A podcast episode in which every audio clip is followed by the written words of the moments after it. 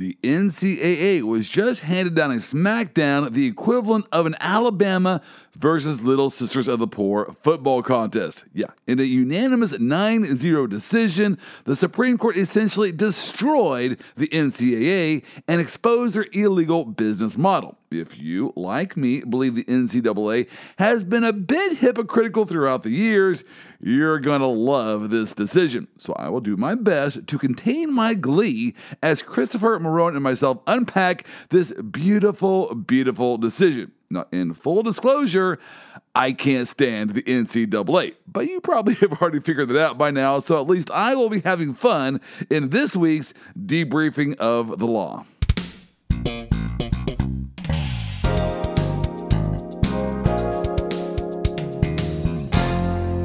This week's guest is Christopher Marone, who is here because I selected Christopher for a reason, and that is we are going to talk about the NCAA v. Alston case. This is the case where the Supreme Court ruled that the NCAA has violated the Antitrust Act when it comes to education-related benefits. We're going to unpack that case in its entirety, but my thought was, in order to have an adequate conversation, I have to invite a fellow sports fanatic on to talk. And thank you, Chris. Welcome to our show.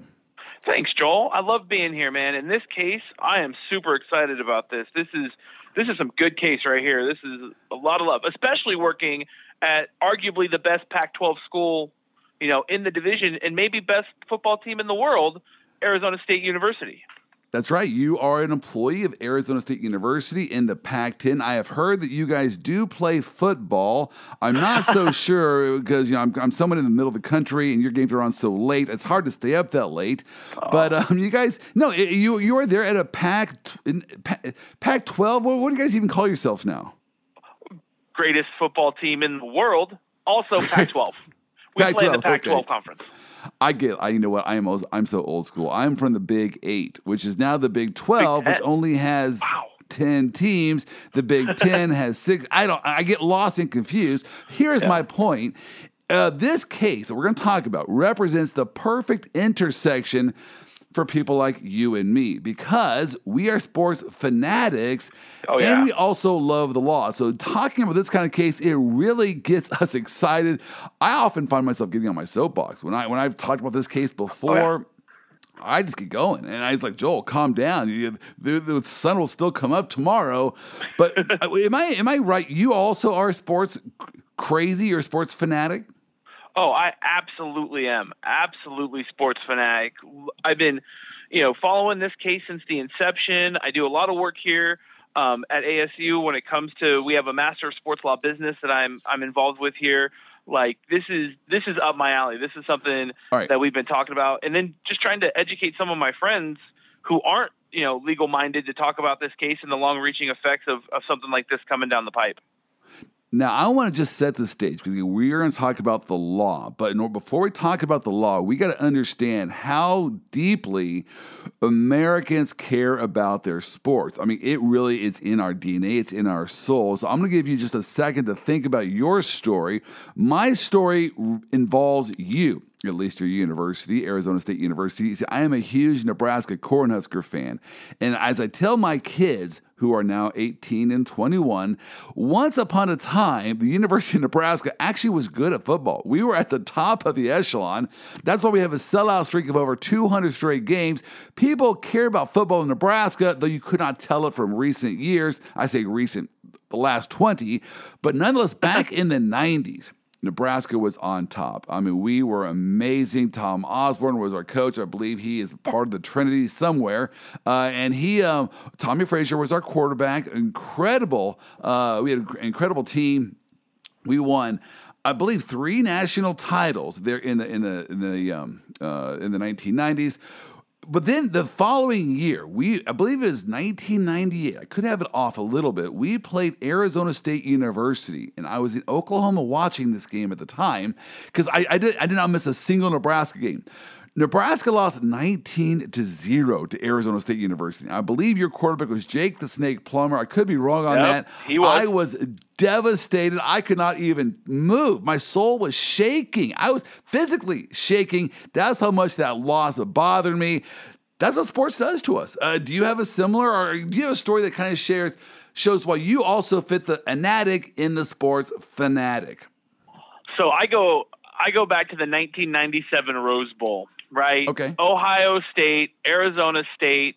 Joe Germaine, who was the quarterback for Ohio State, is born and raised in Arizona. He's a local legend. He actually now coaches football at a high school about 2 or 3 miles from my house. I get to see him all the time. But okay. Joe Germaine was playing for Ohio State, and it was the 1997 Rose Bowl. ASU were killing it. You know, everybody's loving it. And Joe Germaine, in the fourth quarter, marches it down at the end of the game and scores a touchdown to win the game 2017. And it's in those moments where you want to root for Joe Germaine because he's a local boy. He's in the Rose Bowl. You want him to be great. And even past that, he's come back. He's coached in Queen Creek, which is a little bit south of Phoenix, southeast of Phoenix. He's come back to the Valley since his career ended in the NFL, and he's just a really all-around great guy. But in that moment, you hate him. Absolutely hate the guy. You hope his leg breaks. You want something to happen because he's marching – you know, the Ohio State down the field to take away our Rose Bowl championship from a well-deserved Sun Devil team. But then I look at him, I'm like, I love Joe Germaine. He's a great guy. He comes and plays, you know, coaches football, comes and talks at the church, does all sorts of stuff. Great guy. But it's in those moments, right, where you have the heat of battle and you're there. And, you know, football is probably the closest thing to a national religion that America has. Right. I mean, it is. It really is, and we love it. And we both love Saturday college football, and we love Sunday NFL football. But as we've seen over the past few years, the NFL's kind of dipping a little bit, and we're really getting into college football more and more and more, seeing these guys come up, paying attention to what's going on with the NCAA, looking at, you know, different players and how they come out. And, you know, this is what we live for is college football. And to some extent, further college sports down the line, college basketball, March Madness, that's always a huge thing. Oh, yeah. People love March Madness. Right? We hate it because, you know, University of Arizona always seems to make the bracket, and we're always, you know, always a bridesmaid, never a bride. I found myself even watching the recent College World Series for softball. Now, I have no idea. Oh, my gosh, that was so awesome. Something about the collegiate athletic experience that I love watching, and that actually goes right into the issues of this case. We're going to get there in just a bit, but for you, is it pro sports? Is it college sports? Is it both? What place in your sports fanatic, you know, dashboard horizon does college sports fit? Do you like it specifically because it is college? So I have a weird ranking system. I'm kind of an outlier. The top level sporting experience for me is spring training baseball for the MLB. Okay. That's the top level for me. I love it. I don't know why. Spring, Arizona, all the teams, everybody's playing out. It feels like hope because some, you know, AAA pitcher is going to come in and try to make it to the bigs, which, you know, always has a soft spot for me. But then it's college football. It's totally college football because, and as this case we'll get into discussing, these kids are doing it for the love of the game and the hope of something else. Right. You know, they think, you know, how many, in the case there's like, what, 81 Division I teams? Not everybody's making it to the NFL. You're not happening. So That's right. This is the last moment of, you know, sports greatness that a lot of these players are going to have. And they put it out there on the field every single time. And college football players and college basketball players and college baseball players, in my experience, are very good at fan service. They're very good to the base. They love the towns. They love the areas. They love coming out and talking to kids. They love being inspirations to help. You know, we have the ASU special teams, punt and field goal teams. They come out and they hold clinics every week up until practice starts, where they're showing high school and middle school kids how to become a kicker, essentially. Right. So they give so much back. Now, we're going to unpack it here a little bit later, but I want to touch on it now since we're talking about it. You know, obviously, the lawsuit was filed, NCAA v. Alston, over the entirety of the compensation package for college athletes. Well, one of the issues that's going to come up in court is this. What role does college sports play in the overall marketplace of sports entertainment? So when you're watching sports, why are you drawn to watching a college sporting event? One of the arguments that the NCAA is going to present is, look, you watch college sports because the athletes are not paid. It's amateurism. We're going to talk about that here a little bit later on. I am, though, wondering if that's the only reason, is it even the main reason we watch college sports? Because I watch college sports because there's an N on that person's helmet. They are from the University of Nebraska. That's my team. I root for my team, right, or my KU Jayhawks. I went to KU. Right. That's their team. Whether they get paid or not, I just don't know if that's that big of a deal to me, or at least there's a lot of other factors as to why I am drawn to the college experience. You just pointed out one, which is for the majority of these athletes, this is their curtain call. This is their swan song. When we watched a senior play in March Madness and he walks off the court, he's walking off the court for the last time. Yeah. And that has a certain allure to it. Any thoughts? Well, it is because you want to see people give it their all. And everybody loves the Cinderella story, right? Comeback kids. We like to see all that happen. But I played collegiate rugby, and I remember when my last match was. And I remember those feelings. I remember walking off the pitch. I remember the camaraderie of the team. I remember that missing when I'm, left college and went on to law school and did all that stuff. Like, dude, well, hold on a second. We have been friends for, I think, 6 or 7 years. This is the first time you told me you played college rugby. Why has that been a secret for so long? I don't know. I don't really talk about it as much. Like, Americans don't like rugby. Like, that's just not. It's like soccer. Right. It's totally like soccer. But, I played for a small Northern California school, and it wasn't like I was a Division I player. It wasn't like I was going pro or even amateur. I just played the club rugby team in college, and it was a really great time for me. And so hold on a second here, because I want my listeners to know this, because I failed to introduce you properly in this podcast, though you've been on before. Right. But so now I understand you, in addition to being an incredible lawyer, are a former college rugby player. In addition, you were childhood friends with one Aaron Rodgers. Is that correct, or do I have the wrong Christopher Marone? No, Aaron Rodgers and I went to the same high school. He was a year or two older than me, and I played on the same high school football team as him. Did he play rugby as well? He did not. He wimp. I'm going to reserve comment. I knew he has wimp. More money to sue me than I know. All right. Well, that's a side issue. I'm sorry. Let's get back to our real issue here, which is college sports. It does hold a certain part of our hearts. We watch college sports, and one of the issues the court had to deal with is, why do we watch college sports? And there are a lot of different factors that go into it. Is the fact that they're not being paid, is that, if you were going to have a list of the 5 reasons why I watch college sports, where would they're not being paid fit on that list? It wouldn't. I don't watch professional sports. Like, I get angry at professional sports salaries. Like, I don't know if, Mandy Machado is worth $300 million or Mike Trout's worth $300 million, but I don't watch them because they're getting paid $300 million. I watch sports because I love competition. I love watching two teams come at it. I love the escapism that sports brings, especially coming out of COVID. Like, sports were key to just kind of keeping that normal mental state of what's going on, watching even NBA in the bubble, or watching, a 60-game baseball season.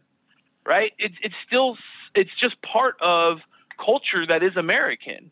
Because, Chris, this is actually a huge issue, because this case is going to come up again, and the issue will be litigated. Why do we watch college sports? And I know the NCAA is going to be trying to make the argument it's because of amateurism. If it weren't for the fact these guys were not getting paid, we wouldn't care, and I'm not sure that's accurate.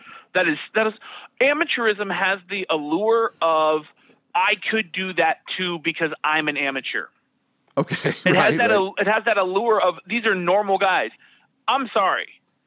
Like, Joe Burrow's not a normal guy. Right. Not a normal guy.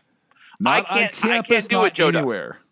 Right. All right, well, let's dig into the case now. So this was NCAA v. Alston. These athletes brought this lawsuit against the NCAA saying their compensation approach, their compensation package to these athletes violates the Antitrust Act. Now, we're going to talk about the act here in just a bit, but let's just first focus on the history of the NCAA, why it was formed. Because in the court's opinion, Gorsuch, who wrote the majority opinion, and by the way, I think you and I both are in agreement, Gorsuch must be a huge sports fan. If you read his opinion, you get this idea that Gorsuch loves sports. I mean, he just really enjoyed writing this opinion. Did you get that that idea? I feel like Gorsuch is the guy that taught sports history at the junior college. Okay, like, I like that. That's like he's sitting there in his little tweed jacket, and he's just talking to kids about how the NCAA was started. And he's, you know, back in my day, this is how college players were. And I think he loved every single word of this opinion. Just it was a pleasure for him to write. Even some of the more harsh stuff that he said towards the end of his opinion about the NCAA. But it just felt like it was a love letter to college sports. Right. And I also think it was doing this. So it definitely showed his love and passion. And so right away, I resonated with him. I'm sure you did too. He was one of us, a lot smarter than at least me. But he's one of us. He loves his sports. He loves the law. And he's dealing with, and one of the first things he had to deal with was, I believe, breaking down this idea, this lie that college sports has always been about not paying the athletes. That we've always been about not paying the athletes. And he went over the history, and I think in part to tear down that myth. And so he started off by saying, hey, look, college sports, it started back in 1852. So right there, pre-Civil War era, I'm digging this. Harvard apparently played Yale in what many regard as the nation's first intercollegiate competition, and it was a boat race at Lake Winnipesaukee. Now, I have no idea if I pronounced that correctly, but nonetheless, it was a boat race on a lake, and that was the very first intercollegiate competition. He made point of that because he then said this. This was not just any ordinary pickup match. It wasn't like the two schools said, hey, let's just get together and just see who was better on the lakes. No, this was a corporate-sponsored event that actually had payment compensation. Now, let's talk about the compensation package. This was a railroad executive sponsored the event to promote train travel to this lake. So it is a very beautiful lake, great place to go to. So let's hold this event, and that way we can promote it. And so what did they actually pay? Chris, do you remember what the compensation package was for these athletes? Well, it was all expenses paid vacation up to this beautiful lake, and then unlimited alcohol. Come on, right? Unlimited alcohol. That's how college sports started, was a free trip to the lake, which you know that's going to be fun. All the booze you can drink, that is how college sports started out. One could probably say in snide comments that, we really haven't changed much over the last 170 years. But, so it just started from there. And it was about money from the very beginning. Always has been. Yeah, any particular stories that stood out to you? Oh, yeah. My one of the ones was the discussion about the guy who had to take a cut and pay. What was his name? Hugh McKinney? Yeah, Hugh McKinney. McKinney, that's right. He was every time he scored a touchdown, a booster would leave a little bit of cash under his pillow. Right, and so he was talking about it in an interview, and I want to say he was like in the late 1940s, mid-1940s is when he was playing college ball. And he was talking about how if he went pro, he would have to take a cut and pay. Yeah, I believe his quote was, hell, I can't afford to graduate. Right. Because he could not take the pay cut of going to pro football. So that is in 1940. Right. And yet up to that point in time, as Gorsuch pointed out, there was a lot of money. Already, college football was big business, brought in hundreds of thousands of dollars to the university. The players were often paid. And the NCAA was formed. So I found this interesting. Back in the turn of the century, President Theodore Roosevelt got involved. Right. He convened a meeting between Harvard, Princeton, and Yale, because he said, look, there is a problem here in college athletics.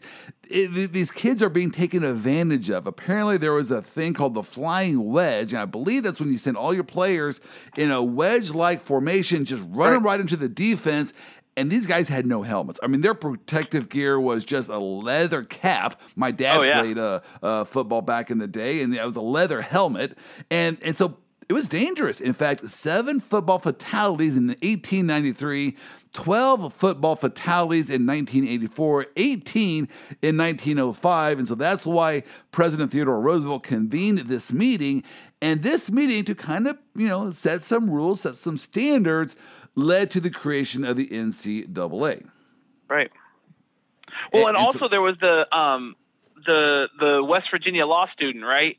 Where he was a West Virginia law student one week, and then he would transfer schools to another college so that way he could play on their team to beat their rival, and then transfer back to law school so that way he can finish his studies. I mean, ringers have always been in sports. I remember being a little kid and we're picking teams for basketball, and we're like, no, we want the super tall big kid first. Like, right. No, the one who's way over there, not even playing with us. Hey, Johnny, come over here. We want you to play on our team. We've been doing ringers is as American as apple pie. And there are stories in the 1970s, 1980s, heck, even just the last decade, where athletes are being paid. So paying athletes has been going on throughout the entirety of the NCAA. So to say that the marketplace really cares about this deeply, it's somewhat fraudulent. I mean, let's just call it like it is. So back in the early, when the NCAA was just forming, they soon adopted this rule that says no student shall represent a college or university in any intercollegiate game or contest who is paid or receives directly or indirectly any money or financial concessions. So that was the rule that they made.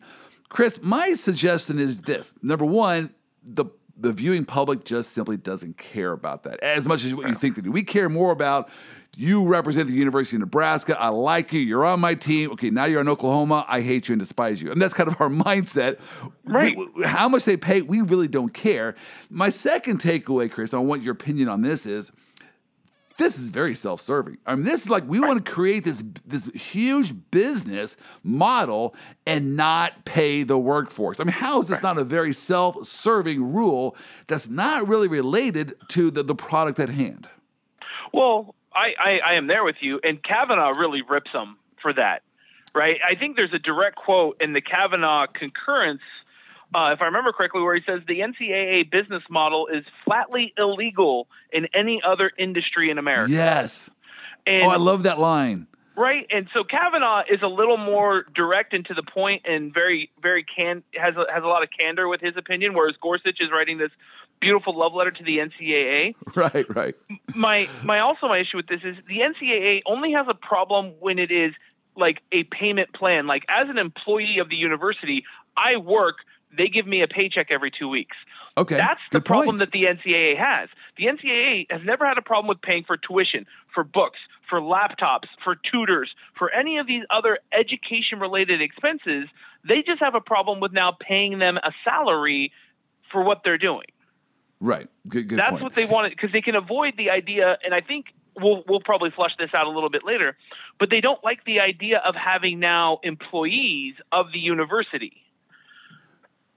If you give them scholarships, they're still students. But if you pay them a wage, a whole different world opens up about employee rights and benefits and all that jazz that I don't think the NCAA wants to uncork.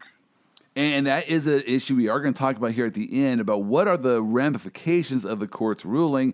You mentioned Kavanaugh's concurring opinion, where he said, look, this is blatantly illegal. You can't have a product where, and let's face it, this is big business. You might want to say it's not, it's amateurism. No, you can't call it amateurism, say that's your goal, when that goal is directly prohibited under the law. If you have a workforce, a part of a business, and this is $1 billion business, right? You can't just skate around the law by promoting the illegal part of your activity. And then he gave all different kinds of examples, which I found hilarious. He said, like, look, you can't say, you know what, when it comes to going to a restaurant, I really think it's valuable that food being prepared by true food enthusiasts, those who are willing to prepare food at no price. So we're not going to pay our workforce any money, and we're going to call it good. I think he said, how about journalism?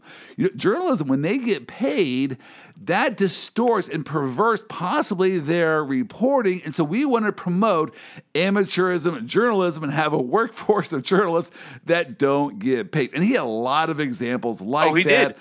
Yeah, one after the other. He said, no, that can't be your goal. That's illegal. And so he really shot that down. All right, so let's go back to the case and the issues at play in the case. So these athletes were saying, look, the compensation package is a violation of the Sherman Antitrust Act. Now, there's two different ways in which they said they're attacking the compensation package. One is when it related to scholarships, so the number of scholarships, and just general compensation. Like, you know, we're going to pay you for doing this or whatever. We're going to give you a scholarship for $1 million or whatever. Right. There's caps on that. The students challenge that part of it. The students also challenge the education-related benefits, which would... Right. Well, what you're in the school. Explain a little bit. What would education-related benefits mean as compared to we're just going to pay you $1,000 to score a touchdown? Right. So education-related benefits, gym membership, housing, food, meal cards, access to tutors, laptops, phones, internet access, paying for people's internet, a lot of anything that you can think of. You know, you have a 21-year-old and 18-year-old, they're going off to college. What's not being covered by scholarship? Dorms, fee, like they'll pay educational tuition, fees, costs related to coming to schools. You know, they can pay for externships and internships when they go do those. All of that's education related around campus. The car one's a little depending on the – like if you live in a super rural campus, that could be a discussion. But at ASU, for example, we have the Devil Rapid Transit System, right? Okay. We're Sun Devils. Everything has a devil aspect to it. I didn't choose it. It's just the school. Right. So we have the golf carts that you can ring up and say, hey, I need to go from this campus, this building on this campus, to this building on this campus. And because – Valley of the Sun, right? We're 120 degrees. We're very aware of making sure we're getting students safely in between locations for heat stroke purposes. We also have a multitude of public transportation, of buses and everything, light rail system, a subway, like a above ground subway system that allows, you know, transportation in and around. So the car one may or may not, but like for something like San Francisco State, that's a commuter college. Okay. There's a light rail, there's a monorail system or a city car system, a muni system that goes there, but it's a commuter campus. Campus is located all over the city of San Francisco. There's stuff in the Arts District or the Castro District. There's stuff at Hunters Point. So you would essentially, you could make the argument that needing a car, not a Lambo or, you know, a McLaren, but needing a car, a Sentra or a Honda Accord could be an educational expense because of how the school is set up throughout the city. So basically what you're saying is expenses related to your education. And that can, and because the NCAA has placed limits on what kind of education-related benefits you received, then that's a distinct category as compared to just simply saying, you know what, because you're a football player who scored a touchdown, I'm going to pay you $1 million. I think another common example that was given was graduate study. Like, hey, you come play for us. You also can attend our graduate-level courses for free. You can become a doctor, a lawyer, or whatever, those, and expenses associated with that. Those are all education-related expenses.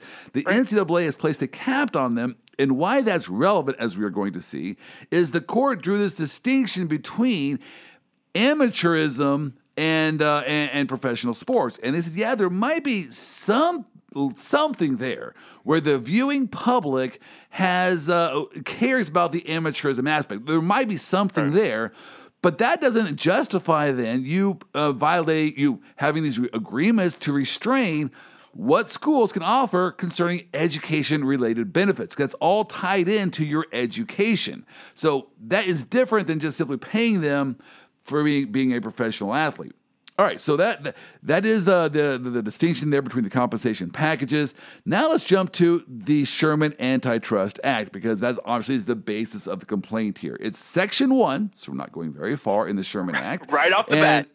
Right off the bat, the most basic part of the Act right here, Section 1, the Sherman Act prohibits contracts, combinations, or conspiracies in restraint of trade or commerce. Now, Chris, I have no idea what a combination is, but let's just say that this has been interpreted to say, look, any agreement between people, between organizations, between businesses, that's an undue restraint on trade, that's going to violate the Sherman Antitrust Act. And Chris, how the courts have interpreted this is through a rule of reason analysis. So in other words, they say, hey, courts, we want you just to be reasonable here. Just take a look at the market. Is what the defendants are doing, is that an undue restraint on trade? And it's very much just a kind of a, like I said, it's a reasonable analysis. It's like, is this an unreasonable restraint? Can we see how this is suppressing the marketplace? Yeah, and I think that's, I mean, Gorsuch touched on it, and that's where the district court really did their job. Like, they really put in time, energy, and effort to do a fact-driven rule of reason analysis. They wanted, and kudos to them, because you got a couple judges, justices up there that probably don't understand or love the NCAA and the history of sports like Gorsuch does. These are probably a bunch of, not to stereotype too much, but they were probably a bunch of academics being appointed to a district court. They probably never played college sports. These are all assumptions that I'm making. So for them to just dive in wholeheartedly, and I think it was like a 50-page or a 60-page opinion that they put out where they just went step by step over everything the NCAA has done. They took massive amounts, 45 to 50 experts from both sides, both the student side and the NCAA. They really did this rule of reason, fact-driven discussion, and they really got into it, more so, and Gorsuch notes it, and so does Kavanaugh, more so than they should have done, and more so than they've done on other cases, because they wanted to get this right. Right. Obviously, the NCAA is involved. College sports is involved, and we all hold this near and dear to our hearts. So they know a lot of people are going to be very passionate about their ruling. And so they did apply this rule of reason and analysis. And so the first thing that they wanted to note for the record is this, that in this marketplace of sports, right, especially college sports at the highest level, Division I, the NCAA is a monopoly. And Chris, here's my thought. I am going to suggest that even though this is a huge opinion and it's 40 to 50 pages and it's an extensive trial, I think when we look back on this, it's really quite simple. I mean, when you actually get to the nuts and bolts of the legal, the issues at play here, it's really quite simple. The NCAA, come on, guys, this is a monopoly. This is the only this is the only game in town. Right. And I love how the NCAA tried to gloss over it. Like, we get where we're a monopoly, but we're a monopoly that has gotten all of the schools' buy-in. Right. And the court's kind of like, yeah, we know that's how monopolies work, and this is America, and we don't like monopolies. You're a part of monopoly. Here it is. The monopoly is restrained trade. When you are a monopoly, by definition, you are going to be restraining people from entering the marketplace, the terms and conditions in the marketplace, the prices, because you control everything. You are the monopoly. So you're at the NCAA said, look, we're a joint venture, sure. And now some joint ventures, and this was offered up during court by the Supreme Court, some joint ventures by their very definition are not an undue restraint on trade. For example, I think the example was given, what if you had a joint venture that occupied 1% of the marketplace? Well, yeah, it's a joint venture, but it's 1% of the marketplace. That's not going to impact the market. It's not going to drive prices. That's not going to, dictate wages. It's only 1%. If they go out of bounds, 99% of the others are going to correct it, right? So that's by definition that 1% joint venture, not going to be a problem. On the flip side, if you have a joint venture of 100% of the marketplace, almost by definition, that's a monopoly, and that is bad. And that's where we're at, right? 100% marketplace ownership. Exactly. That is what the NCAA is. So then you apply a rule of reason analysis, which is this. The NCAA's rules, did it actually suppress the market? Is it anti-competitive? And Chris, how did the court analyze that? They looked at everything. They looked at how their contracts went. They looked at what is the market, what is the power that the NCAA has in the market, but what sort of things are they encouraging in the market? They just saw the complete and utter dominance, and that's why they took so long and they dug into the NCAA for so much, is they wanted to really see what is the market of college sports. Again, right. A bunch of judges probably doesn't understand what the market is. And they mentioned that, again, throughout the entire opinions, right? That judges shouldn't be the judge of what a market is. It's too much to have judges dictate what is or what is not the market. But they went in, they dug into it. They allowed for all of, again, the experts, they allowed for all of the amicus briefs. They read it all. They went through it all. And they're like, they determined that essentially the NCAA is synonymous with the market. There is no other market without the NCAA. It is the market. And so when the NCAA says, look, we're not going to pay the athletes, guess what the market is? Athletes don't get paid. That is exactly the impact. It does suppress their compensation package. It's almost a duh moment. Like I said, I think we're going to look back on this in 3 years and go, well, of course that's the law. The Sherman Antitrust Act is so clear. You can't have agreements. You can't have monopolies. That is anti-competitive. And here, the athletes, they can't get paid by these member institutions because of this agreement. So this agreement is suppressing the wages in terms of employment for these athletes. All right, so like I said, the decision really is quite simple. Oh, Chris, we glossed over this one issue that I want to come back to. That is the difference between the two compensation packages that we laid out. So what happened at the district court?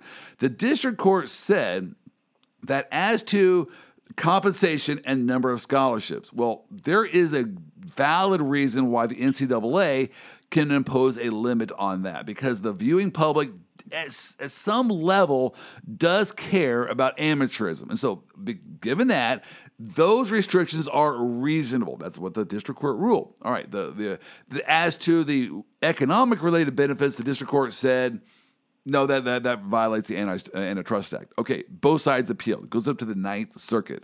The Ninth Circuit said that, again, basically adopted the district court's reasonings in entirety. Well, the athletes then decided not to appeal the denial of the compensation ruling. Right. But the NCAA did appeal their issue on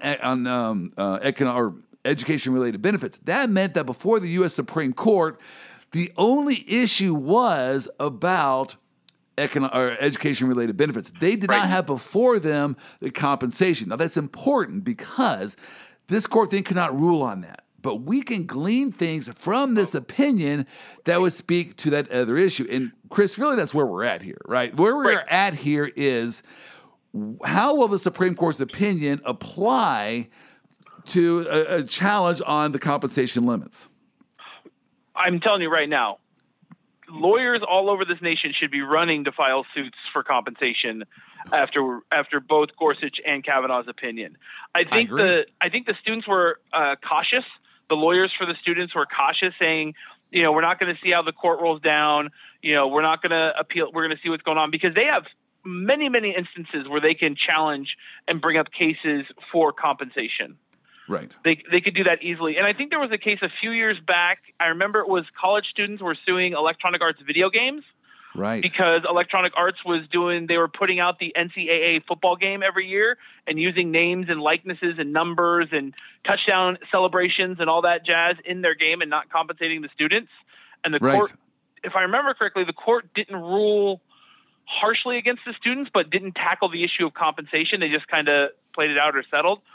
But now we see which way the wind is blowing when it comes to the Supreme Court. One, this being a 9-0 ruling, that has a lot of merit to begin with. Yes. Right? All the justices got together and decided that this was the best course of action. Now, I know your listeners are highly educated individuals and all that jazz, but that's really, you know, unusual for this politicized level of the Supreme Court. If any of us have been alive in the last 3 years, we've watched Supreme Court justices. We've watched this process become almost like a reality TV show of who's going to get voted onto the court, who's not going to get voted on. Right. And so to have the Supreme Court come out and in agreement on this decision is very telling about where students, especially NCAA collegiate Division I athletes, can go back to the court, back to this trough and go, let's talk compensation now. And the court's willing to entertain it. Very clearly. So here's another reason why I think that they might have made that decision. When you are appealing a case, you're trying to change precedent. There's two schools of thought here. One school of thought is, let's go for all of it right now. Let's just win the entire thing. Oftentimes, that backfires because courts will want to split the baby a little bit, right? Give a little bit to each side. So a better approach, another school of thought, is incrementally just chink away at that precedent, one case at a time, one step at a time. And so here, I think that the lawyer said, you know what, if we go before the U.S. Supreme Court with everything, we don't know how they're going to rule. They might just split the baby and rule both ways because that's kind of the easy thing to do. Now, let's go for the sure win, and then we'll build on that precedent for the next time around. And so I think if they had known, the court would have ruled 9-0. They might have went for the entire thing. It might have been a mistake in retrospect. But that's still a valid strategy to say, we're just going to take this one step at a time, just win a little argument here, and then we'll build on that argument for the next time around.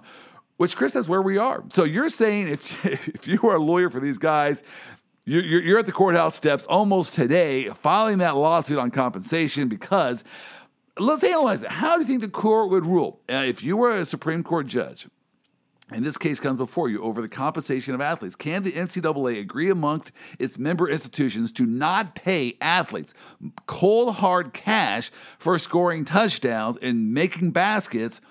How would you rule? Oh, the NCAA must pay their athletes some sort of compensation for this. I agree. The opinion is so well rounded in this idea, and it uses the real world numbers, right? The NCAA in 1984, they had a $1 billion TV contract in 1984. Now Let's fast forward almost 40 years. It's only grown. College football has only grown. Bowl games, right? Fiesta Bowl, the Tostitos Fiesta Bowl, and the Subaru Outback Sun Bowl. The corporate sponsorships are incredible. The entire football organization of the Oregon Ducks is owned by Nike. And you have these magnet schools, which I know we're going to touch on, right? The future of college sports, but you have these magnet schools that are just feeder colleges for football players. You have one in Corona, California, that's a feeder college for UCLA and SC. You have college is big business. And Kavanaugh is huge business, and to suggest it's not a business is almost fraudulent. I mean, it's almost sanctionable for a lawyer to go before the Supreme Court and say, no, we're not a business. We're just simply about educating these students. And when they tried to make that argument during oral argument, one of the justices, I believe, laughed at them, said, what? If your goal is education, you're failing because athletes graduate at about a 17% rate. So if that's your goal, you guys are doing a horrible job. Right. And I mean, it's absolutely let's look ASU, because all of this is public information. You can look it up online. Highest paid employee of ASU, Herm Edwards, football coach. He is paid more than the president of the university. Right. Big $1 billion business. Don't tell me this is not a $1 billion business. The heads of this business get paid millions. The coaches get paid millions. The assistant coaches get millions. And by the way, that's $1 million more than Calc 1 teacher gets paid. Yeah, these are all being televised. This is a business, and the only ones not getting paid are the actual workforce. And so the Supreme Court is just simply saying, look, guys, let's shine a light on this. This has been going on for way too long. This is just wrong. You can't have this business where everyone is getting paid and then agree amongst yourselves not to pay the workforce and then say we can get away with that because that's our product of screwing the workforce. Like, no, that's not how the law works. Right. You can't have this kind of agreement. All right, so let's do this, Chris, because I think we're all in agreement that this is not a good sign for the NCAA. How can the NCAA move forward from this? There will be another trial. I believe that's the route they want to go. If they want to continue not paying their athletes, there's going to be another trial. At that trial, this is going to be the main issue. Why? What is your benefit, your competitive advantage for amateurism? Does the viewing public actually care about that? Or is that just simply the most self-serving way to not pay your employees? Chris, can you get anything from this opinion that the NCAA can use in that second case? No, essentially nothing. Maybe if you took the Kavanaugh opinion off of it, left that, and just with the Gorsuch, you could probably massage something nice about amateurism or about, staying true to the sport or wanting to encourage, education.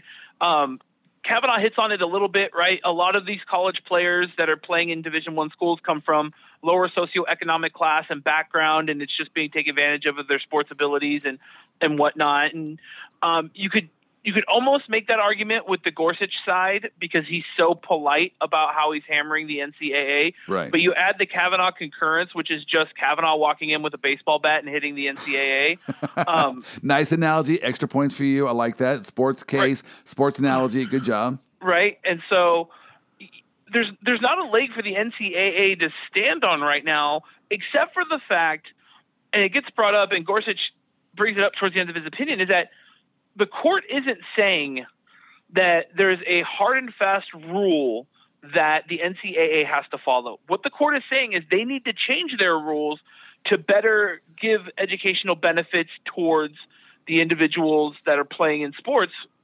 If they somehow took that and said, okay, well, we're going to try a compensation package for players. We're going to put them on like student worker salaries, right? For those of you who aren't in university terms, a student worker is like a teacher's aide or a department aide. They usually come in and do filing or answer phones or kind of just help out with paperwork while the rest of the department is doing other things. So if the NCAA comes back and hires all these players at a minimum wage salary, right, $15 an hour for some places, $10 an hour other places, $7.25 other places, they might be able to sidestep that, but they're still going to be paying their athletes just not what they're worth. So does that open the door for a challenge, for another marketplace challenge of you're not paying us what we're worth, and the NCAA being able to come back and go, look, Gorsuch said we needed to rejigger our rules. We needed to make sure we changed them around and moved them around, and this is what we came up with. This, we're following the opinion, exactly what Gorsuch says. We're paying them now. Here's how the Sherman Antitrust would work in that situation. So a school can say, we're going to pay our employees, our athletes, this amount of money. Okay, whatever it is, we're going to pay them that amount of money. Right. Then and that's fine, but let's say they don't pay them what they're worth. Well, then what those athletes do then is they say, well, then we're going to leave here and go to the other school down the street that's going to pay us a couple extra bucks more. That's how the entire marketplace works. If I don't like how much Walmart's paying me, I'll go work at Target, right? Because Target's going to pay me a couple bucks more. Right. That's how it works. The problem is when all of the businesses in this marketplace, in this industry, agree amongst themselves, say, nah, let's just pay them $10 an hour. We're not going to, as long as we have the agreement amongst ourselves, we're just going to pay them $10. They can't leave and go to another store and get paid more. That's anti-competitive. That hurts competition, and that's why that is a bad thing. That's why what the NCAA has done is just, it's a blatant violation of the law. Right. Chris, there are so many things I want to talk about here. I'm not sure we're going to have time to cover all of them, but I'm just going to jump on a couple of these here and just see where we can go with them. The first one is, where do we go from here? Now, here's one thought, Chris. What the Supreme Court was doing was interpreting the Sherman Antitrust Act, which is a very blatant law. So we like competition. We are going to, all undue restraints on trade are going to be illegal in America. Congress can fix it. They can change it to say we like amateurism. We recognize that does hold a place in the hearts of America, Americana. We like our college sports. We like amateurism. Congress can fix this. Do you think Congress will? No. Congress can't deliberate on an arrow to a bathroom, let alone take on the entire NCAA unbalanced compensation system.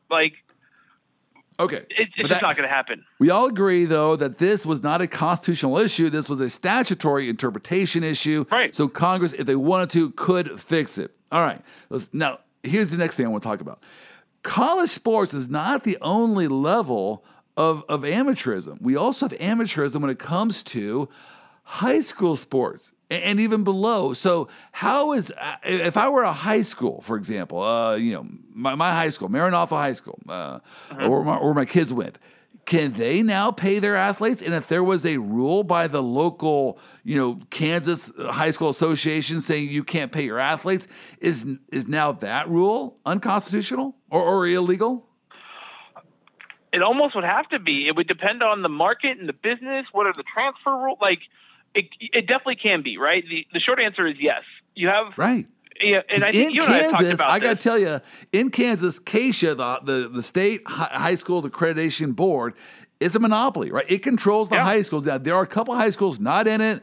No one's going to those schools, right? You got to be within KEISHA, and so yeah, it's going to be a problem, isn't it? Right. Well, and yeah, because then you could start creating the preparatory academies, right? Okay. We have, right, you could have the Alabama Prep School.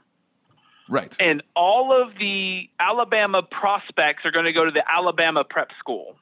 And that would help these schools. That would help your school. It's going to become a feeder. But now you're now putting it, 6 or 7 years younger than what they would before. So you're starting kids out at 14, 13, 12, preparing to come play football for Alabama. So if there was another school out there somewhere that, or like I said, a prep school that would pay these athletes, then KEISHA, for example, I'm using that as an example because that's what I'm familiar with. Every state's going to have a similar board. The state could then say, "Oh no, we're not a monopoly. See, there's a lot of other places for these kids to go, and so this is just how we want to do our rule. And as long as there's a place for these kids to go, then it's not going to. At least that's an argument that they can make. Whether it's successful, I don't." No, I think this will be a tricky issue at the lower levels when it comes to high school. I'm not sure we've really fully thought through how it's going to impact other amateur sporting events. All right. Right. You and I mentioned the other day, what about transfer rules now at the NCAA? Right. The NCAA has these rules that prohibit people transferring from one institution to another. That would be like all of the, Walmart, discount stores, whatever, Walmart, Target, Kmart, I don't know, the Kohl's, all agreeing that, no, we won't hire any employee from another member institution. We won't let them transfer from one business to the other. That would be anti-competitive. So how will the transfer rules survive this? Oh, it won't. It absolutely won't. If we start paying, students like employees, That's the market, right? That is literally the marketplace. In-N-Out Burger in California and Arizona and on the West Coast pays their employees $18 to $20 an hour. McDonald's pays minimum wage. In-N-Out gets 1,000 applications. McDonald's, 5. Chick-fil-A, right? Chick-fil-A pays their employees. They don't work on Sundays. They get 1,000 applications. That's how the market works, right? Right. Like I'm not out of pocket here thinking that the market works by we reward people with money for doing a good job. It's fascinating. We are now taking the marketplace ideas and placing them on this entire industry that it has never been applied to before, and say we're just kind of guessing how this is all going to shake out. Another example that you brought up earlier during our prep sessions are unions. Will players now be able to unionize? There was a case involving Northwestern where the lower court said, yes, they can unionize. That never caught on. But now, in light of this opinion, we're going to apply marketplace rules. Why can these kids not unionize? Well, that was the fun part, right? Both Gorsuch and Kavanaugh, which historically, as we talked about, have been anti-union, are now encouraging these college students to form players unions like you see in the NBA, the MLB, and the NFL. And Kavanaugh is specifically calling them out, going, look, you have players unions, you have the model, organize and hit it up. In light of the Supreme Court's opinion, I don't see how these rules prohibiting the unionization of student athletes survives. Right. It's fascinating. The colleges... College presidents and athletic directors right now got to be in marathon meetings. What's going to happen? What are we going to do? How is this going to roll out? The more forward-thinking colleges you're going to see out there are going to lead out and try to help the NCAA develop rules that are going to keep this away from going back to the courts, right? Nobody in the NCAA or even in the college world wants this to end up back at the desk of the Supreme Court. Right. This case was decided 3 years ago. We've already had a full class of students roll through an entire NCAA program since this case was originally filed. Right. Right. So this is a long, slow process. So how universities, the NCAA, and athletic directors should be forward thinking of how can we help our students that are in our program right now. Okay, a couple more thoughts here I want to throw by. One, this case was about football and basketball, men's basketball. Right. We all can agree those are huge revenue sports. They're money generators. We're talking billion-dollar industries. But not all sports are revenue generating. In fact, a lot of them lose money. And so how does that play into this? And then more importantly, how does this decision impact those non-revenue sports? I think it's fair to say that I'm just going to use college tennis. Tennis is my sport. I love college tennis. That's not a revenue-generating sport. No one's paying to see college tennis, right? And so I think it is fair to say that's not a business. That is, if you want to talk about amateurism, that's non-revenue generating. You don't operate a business to not make money. And so that might fit outside of this decision. Have you given any thought as to how this decision might impact the non-revenue generating sports? A little bit, but I think part of the issue with this case, and I think that maybe the non-revenue generating sports, right? Rugby, non-revenue generating, tennis, soccer, lacrosse, some of those things are not growing, right? Some of those are non-revenue generating. Ping pong. Right. But those aren't really the ones that are under attack here. And if you get, let's say you get all the college athletes together, not just the football team and the basketball team, you're going to, you know, when they unionize or they associationize or however they figure out their players association, they're going to be able to develop this. It's going to create, I think it's going to create a new marketplace job, you know, as the union negotiator for the NCAA college union, or another way to exploit players, depending on how you look at it. But I think that some of these, there's going to be an offset, right? That if we go full business with basketball and football, men's basketball, men's football, is that going to free up university funds to fund some of these other sports? Or is that where all the booster money is going to go, and the booster money isn't going to be spread out against it? It's, I mean, again, you brought up a really good point there, that in some of these schools, this money from football, from basketball, might be keeping alive these other sports. And will that now stop? Because you really have to use that money to pay the salaries of your star quarterback. Because if you don't pay your star quarterback, you're going to lose him. And so you, really more of your money is going to stay within the football program and not fund these other institutions. So that's going to be, it's going to have to be something that either lawmakers or the court considers the next go around. Because I'm less convinced when it comes to non-revenue sports. I think that is a different issue. I think the problem for the NCAA became when football and basketball became billion-dollar industries where everyone was becoming gajillionaires but the workforce, and that was a problem. You don't see that in ping pong. You don't see that, right, in these other sports. It's just different. And so I think the courts will treat it differently. Again, it's a rule of reason. And will the rules impacting ping pong be reasonable? They say, no, we want your ping pong players not to make money. We don't want to throw that into the whole ping pong realm. That might be a reasonable rule in light of the ping pong market, but not reasonable when it comes to football and basketball. All right. Two more one more thought here, and then we'll give our closing remarks, because this one is really near and dear to my heart. My beloved KU Jayhawks are facing NCAA sanction because someone from a shoe company allegedly gave money to one of the players who didn't even come to us. They then went to, I believe, Arizona State University. Or no, Arizona. University of Arizona, not us. Did not mean the other guy. Did mean your school, Arizona. And maybe some of the players went to KU as well, though they weren't really good players for us. And the NCAA said, that is so horrendous. How dare you, not police your sport well enough to know that when a shoe company gives money to an athlete, that is horrendous. We're going to shut you down. That is so bad. Because in my mind, NCAA, you have a huge freaking plank out of your eye. In fact, it's a barge hanging out of your eye. It's an oak tree hanging out of your eye. You have violated the law for so long and thought that it was good.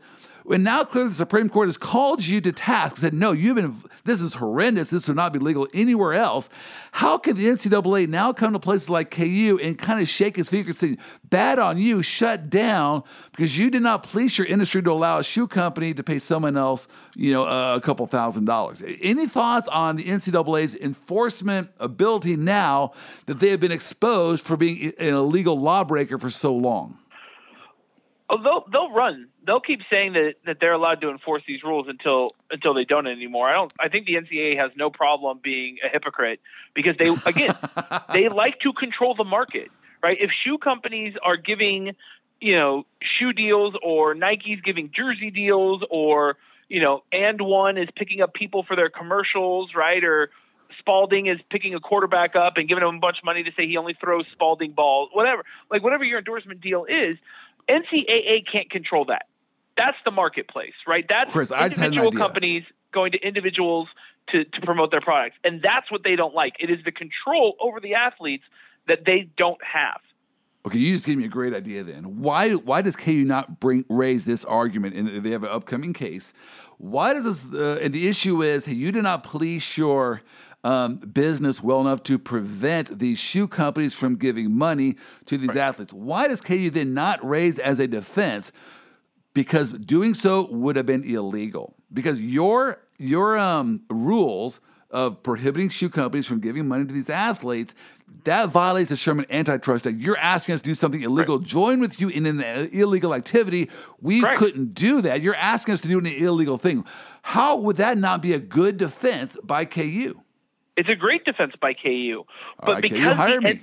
Because the NCAA is the only player in the market, you can't go against them. Again, the monopoly control that NCAA has that Gorsuch brings up, you can't go against them, right? Nobody goes against the family. You know, you're going to have, you know, Luca Brasi showing up at your house with a horse's head in your bed if you go against the NCAA. I love it. I love it. Right? They're ruling with an iron fist of saying, follow my rules, do what I do, not or do what I say, not do what I do. And if you don't, we're going to hit you with so many sanctions and rules, you're never going to see another airtime or game minute, or we're going to fine your coaches. And then they let it go. And you could see that in the NCAA, because look at like this is a tough one, but if you look at like the Penn State sex scandal, no one had a problem with Joe Paterno when he was winning championships and putting up championship teams. Everybody, the NCAA looked away because it was good for business. Interesting. But when it's not good for their business, we're going to find KU. We're going to find University of Arizona. We're going to find University of Oregon. We don't care. You're not good for our business, but we won't pay attention to things that are real problems when it's not good for our business. So many issues from this case going forward. We've touched on some of them. We've kind of looked into the looking glass a little bit. Time will tell how smart we are or how dumb we are. One last thought, and then I'm going to give you the podium to give your final thoughts, and we'll wrap this up. My final thought is 9-0. This was not a close call. This was 9-0. That's a whooping. This was Nebraska beating Tennessee in the 1997 championship game, or whatever that was, 63 to a couple points. This was a shellacking. And so, where does the NCAA go from here? There is nothing from this case that they can now hang on to and say, oh, but the court did say this. No, the court said nothing. The only thing the NCAA can take away from this is that the court said, unfortunately, the players did not appeal the other issue, or else we would have slapped you down harder. And so that's all the NCAA has to take from this. So my final thought is 9-0. What do you say? My final thought is NCAA, start making some compensation rules. Start paying some players, start figuring it out, because Gorsuch left that door open. He said, make some rules. We're not saying you have to make the rules, or we're saying what rules you have to make. We're just saying change your rules, which, by the way, NCAA, you have done a multitude of times. Interesting. All right. So, yeah, I just think that it's time for – times they are a-changin'. There you go. Those are our thoughts on NCAA v. Alston. And hey, check us out for future podcasts. We are in the middle of Supreme Court sweep season. Even today, as we are doing this, I'm sure the Supreme Court radically changed the entire area of the law. And so we'll have to hang up this call to find out what that is. Hey, thanks so much, Chris, and we'll see you next time. Thank you very much. Good night. Thank you for listening to today's podcast. If you enjoyed this podcast, please give us a 5-star review. We need your love to help us continue highlighting the funnier side of the law. I want to give a special shout out to our Vice President of Operations, Wendy Oster, without whom this entire operation would be a mess, Sean Wynn and 15.5 Features for making me sound way better than I actually do, Brooke Bolin for spreading the good word about us, and Ryan Kuhn and Paul Kuhn of Triplicity Marketing for our technical and computer support.